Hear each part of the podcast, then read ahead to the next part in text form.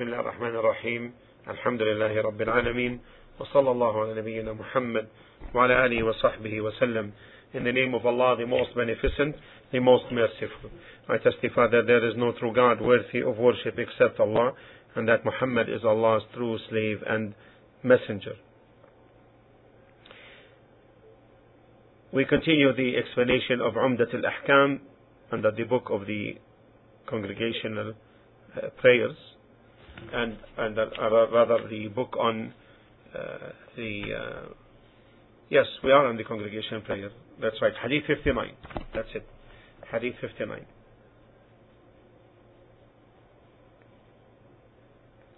عن عبد الله بن عمر رضي الله عنهما قال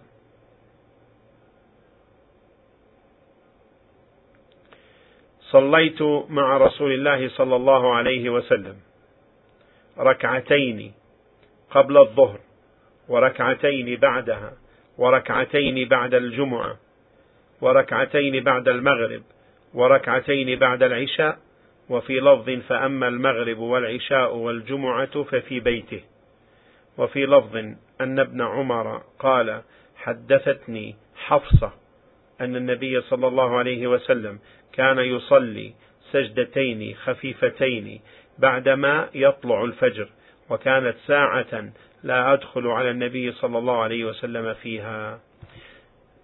عبد الله بن عمر رضي الله عنهما, may Allah be pleased with him and his father, said, I offered with the Prophet صلى الله عليه وسلم 2 rak'ah before Dhuhr and 2 rak'ah after Dhuhr, 2 rak'ah after Maghrib, Isha and Jumu'ah prayers. Those of the Maghrib and Isha were offered in his house, meaning in the Prophet ﷺ's house. My sister Hafsa told me that the Prophet ﷺ used to offer 2 light rak'ah after dawn, and it was the time when I never went to the Prophet ﷺ. The narrator is Abdullah bin Umar, may Allah be pleased with him, and we spoke about him and his biography during our explanation of hadith number 13. The subject matter of this hadith is making clear the as-sunan al-rawatib al-tabi'a lil-fara'id, making clear what are the regular sunan which are related to the fara'id, which are related to the obligatory salah. This is the subject matter of this hadith.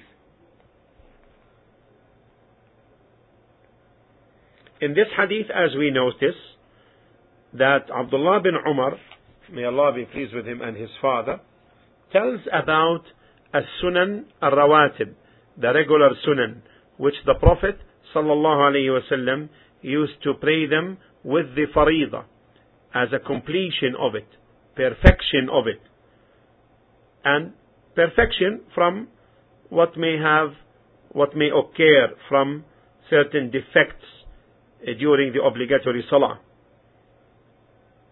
He tells, Abdullah bin Umar, he tells with certainty that he prayed with the Prophet ﷺ what he prayed, except Ratibatul Fajr, except the regular sunnah of Al-Fajr. He related that from his sister. Who is his sister? I'm asking. Who is his sister? His sister is Hafsa. That's right, Hafsa, the daughter of Umar. Yes, his sister, may Allah be pleased with her. And he related it from his sister because, you know, no one could enter the Prophet ﷺ privacy then except her. Except her. And Hafsa radiallahu anha is the mother of the believers. She is the daughter of Umar, and she is the sister of Abdullah the Prophet ﷺ married her in the third year of Hijrah, after the death of her husband, who was wounded in the battle of Uhud. So she is one of the mothers of the believers, and she had a mother, she was a meritorious mother of the believers, and she had good opinions.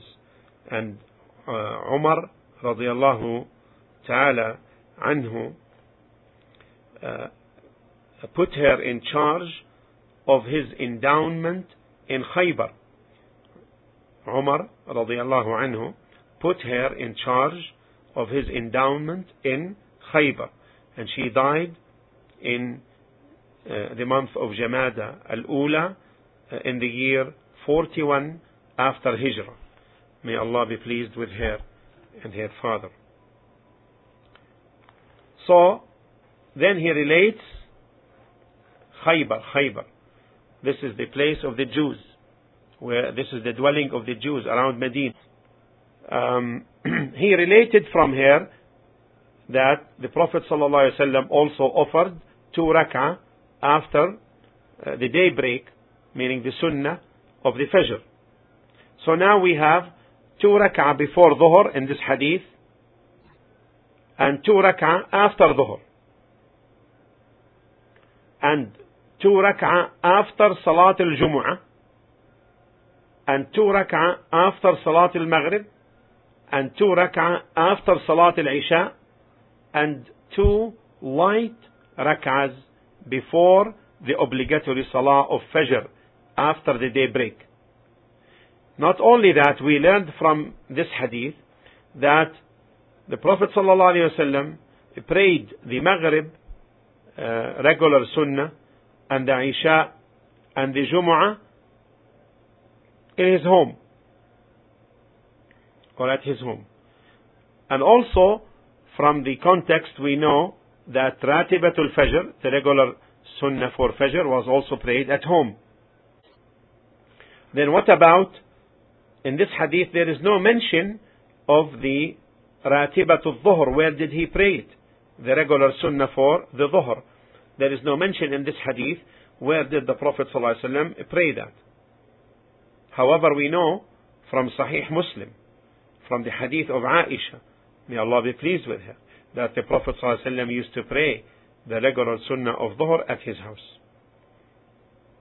And we know also from in the 2 books of Sahih Bukhari and Sahih Muslim, from the hadith of Zayd bin Thabit, may Allah be pleased with him, that the Prophet ﷺ said, the best of the person's prayer is that which he prays at home, except the obligatory one, except the obligatory prayer. Now, we know from this hadith that there is a mention of 2 rak'ah before Dhuhr and 2 rak'ah after Dhuhr. But we know also from the hadith of Aisha that the Prophet ﷺ also did not leave, did not leave praying 4 rak'ah before Dhuhr. And also from the hadith of Habiba, that he ﷺ used to pray 4 rak'ah before Dhuhr. Also with respect to Salat al-Jumu'ah, in this hadith there is a mention of 2 rak'ah after Salat al-Jumu'ah. And also there is another narration. If anyone of you prays the Jumu'ah, then let him pray 4 rak'ah. And in this hadith, 2 rak'ah. So, what are the sayings of the scholars regarding this matter? 2 rak'ah after Jumu'ah, or 4 rak'ah after Jumu'ah. The first saying is that if he prays in the masjid, then he prays them 4. And if he prays at home, he prays them 2. This is the first opinion. The second opinion is that he prays 6 rak'ah in order to make for what is mentioned. What is mentioned is 2, and then the other narration is 4. So they said he prays 6.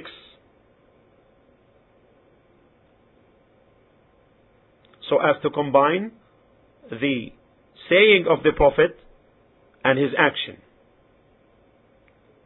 The saying and his action. Here we know from his action he prayed 2 at home. And from his saying is praying 4. So this opinion is to pray 6. To combine between his saying and his action. The third opinion is to pray 4 whether at home or in the masjid. Because in case of opposition between the saying of the Prophet ﷺ and the action, his action, then we give precedence to his saying. Why? Because actions a person may forget. And also, actions may be particular to him, in contrast with the sayings, because the sayings constitute legislation, a general legislation for the entire ummah. So therefore, we take by the 4. We take by his statement of 4, and this is precautionary. This is precautionary. It is also possible to say that he sometimes perhaps prayed 2 and sometimes prayed 4. But the precautionary thing is the preceding opinion that we give precedence to his saying of 4. And this is more precautionary. And Allah the Most High knows best. Now,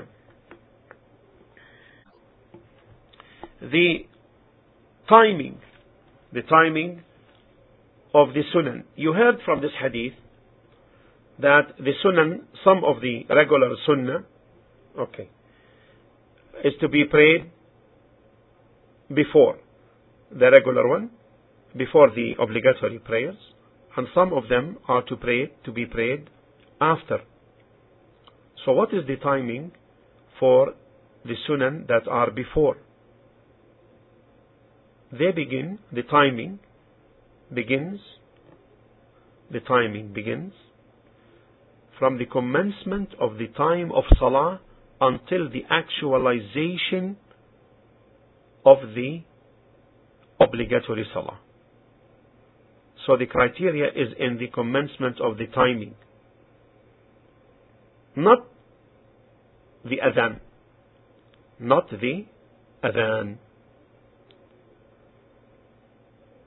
Then what about the timing for the sunan that fall after the obligatory ones? Their timing is they begin from the conclusion, from the time of conclusion of the obligatory salah until the end of its prescribed time.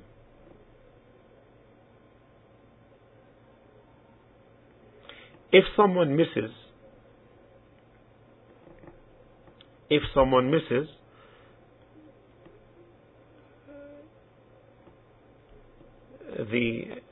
sunnah,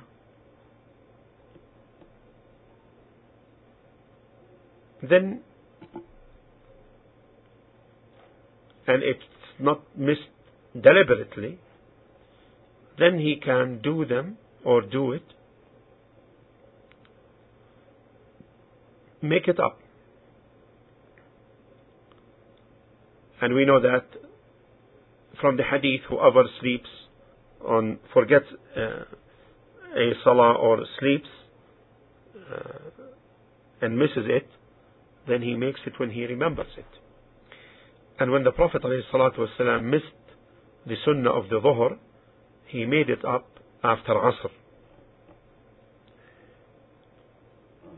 Some of the scholars are with the opinion that there's an exception. They said, except that which he misses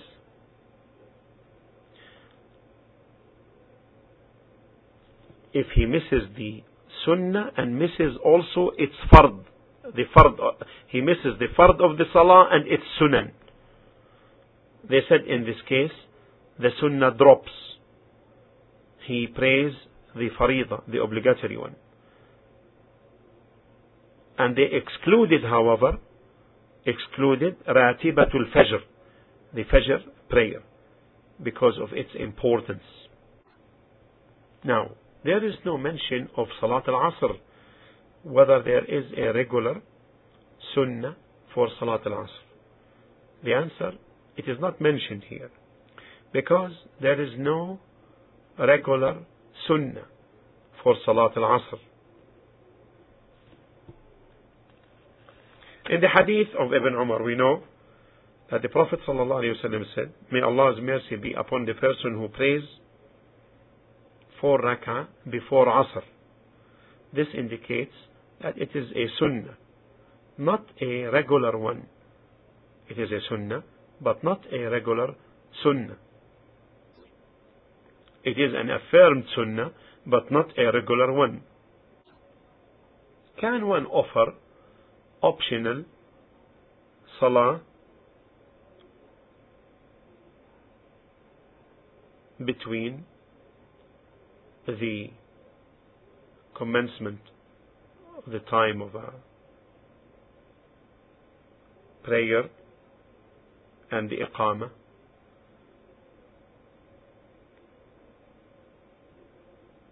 So if a person hears the adhan, enters the masjid, and after praying Tahiyyat al-Masjid, the adhan is called for a certain salah. Yes, he can offer an optional prayer due to the hadith, in line of the hadith of the Prophet ﷺ, بين كل أذانين صلاة, between each two adhans there is prayer. And the adhan, the first adhan is the adhan for the salah. The second adhan is the adhan for the iqamah. So the person may offer. Like if you enter for Salat al-Isha, for example. Then you can offer an optional prayer between the adhan of Isha and the adhan for the iqamah. Now, is there a sunnah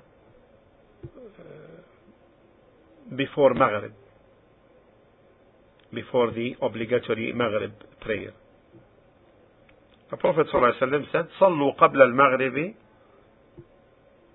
لِمَنْ شَاءَ. Pray before Maghrib, before the Maghrib obligatory, for whomever he wishes. For whomever he wishes. Meaning, if you pray, that's fine. If you don't, it's not something regular or mandatory. Now, the salah of the regular sunan, the salah of the regular prayers, is better at home. The salah, making them at home, is better than the masjid, even better than praying them in Al-Masjid Al-Haram in Mecca or Al-Masjid Al-Nabawi, Prophet's Masjid. How this is deducted? This is deducted from the fact that the Prophet ﷺ prayed them at home. Yet, we know that in his masjid, the salah is amplified in reward. Why is it as such? First, praying them at home is better due to the following things. First, because this is taking the Prophet ﷺ as an example. Right? Right? Clear? Second, taking, complying with his command, alayhi salatu wasalam. When he commanded the salah at homes, except for the obligatory ones. Remember the hadith we mentioned earlier? And also the hadith لا تجعلوا بيوتكم قبورا. Don't make your homes graves. And in the hadith, let the person make a share for his home, meaning from salah. Let his home have a share of his salah. Thirdly, it is more fitting to be closer to ikhlas, closer to sincerity at home. Fourthly, making them at home incites the children and the family members.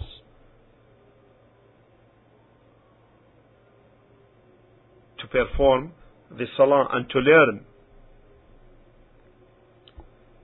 Fifthly, it is a cause for the existence or occurrence of a blessing in this place where the prayer is offered.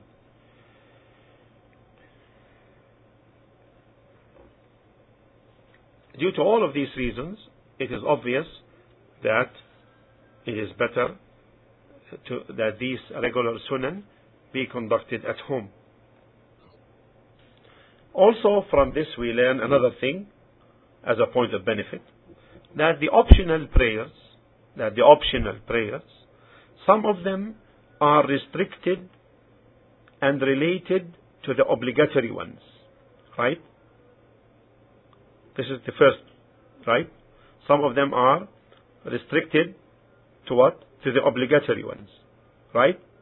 Clear? Some are restricted to times. Some are restricted to certain times, like 2 before the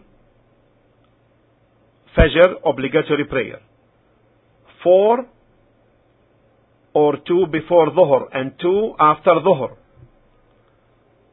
2 before Maghrib, 2 after Aisha, right? Some of them are restricted to a cause. Some of them are restricted to a cause.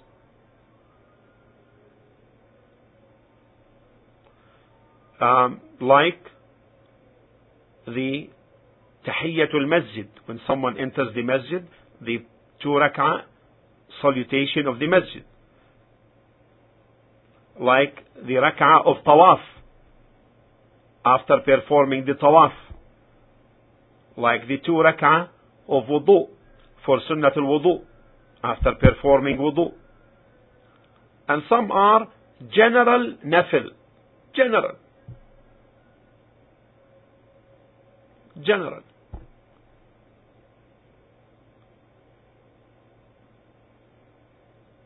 And from the optional prayers are those prayers which are legally permissible to do in congregation, like Salat at tarawih, like the tarawih prayers, like Salat al-Istisqa, like the salah prayers asking Allah subhanahu wa ta'ala for rain.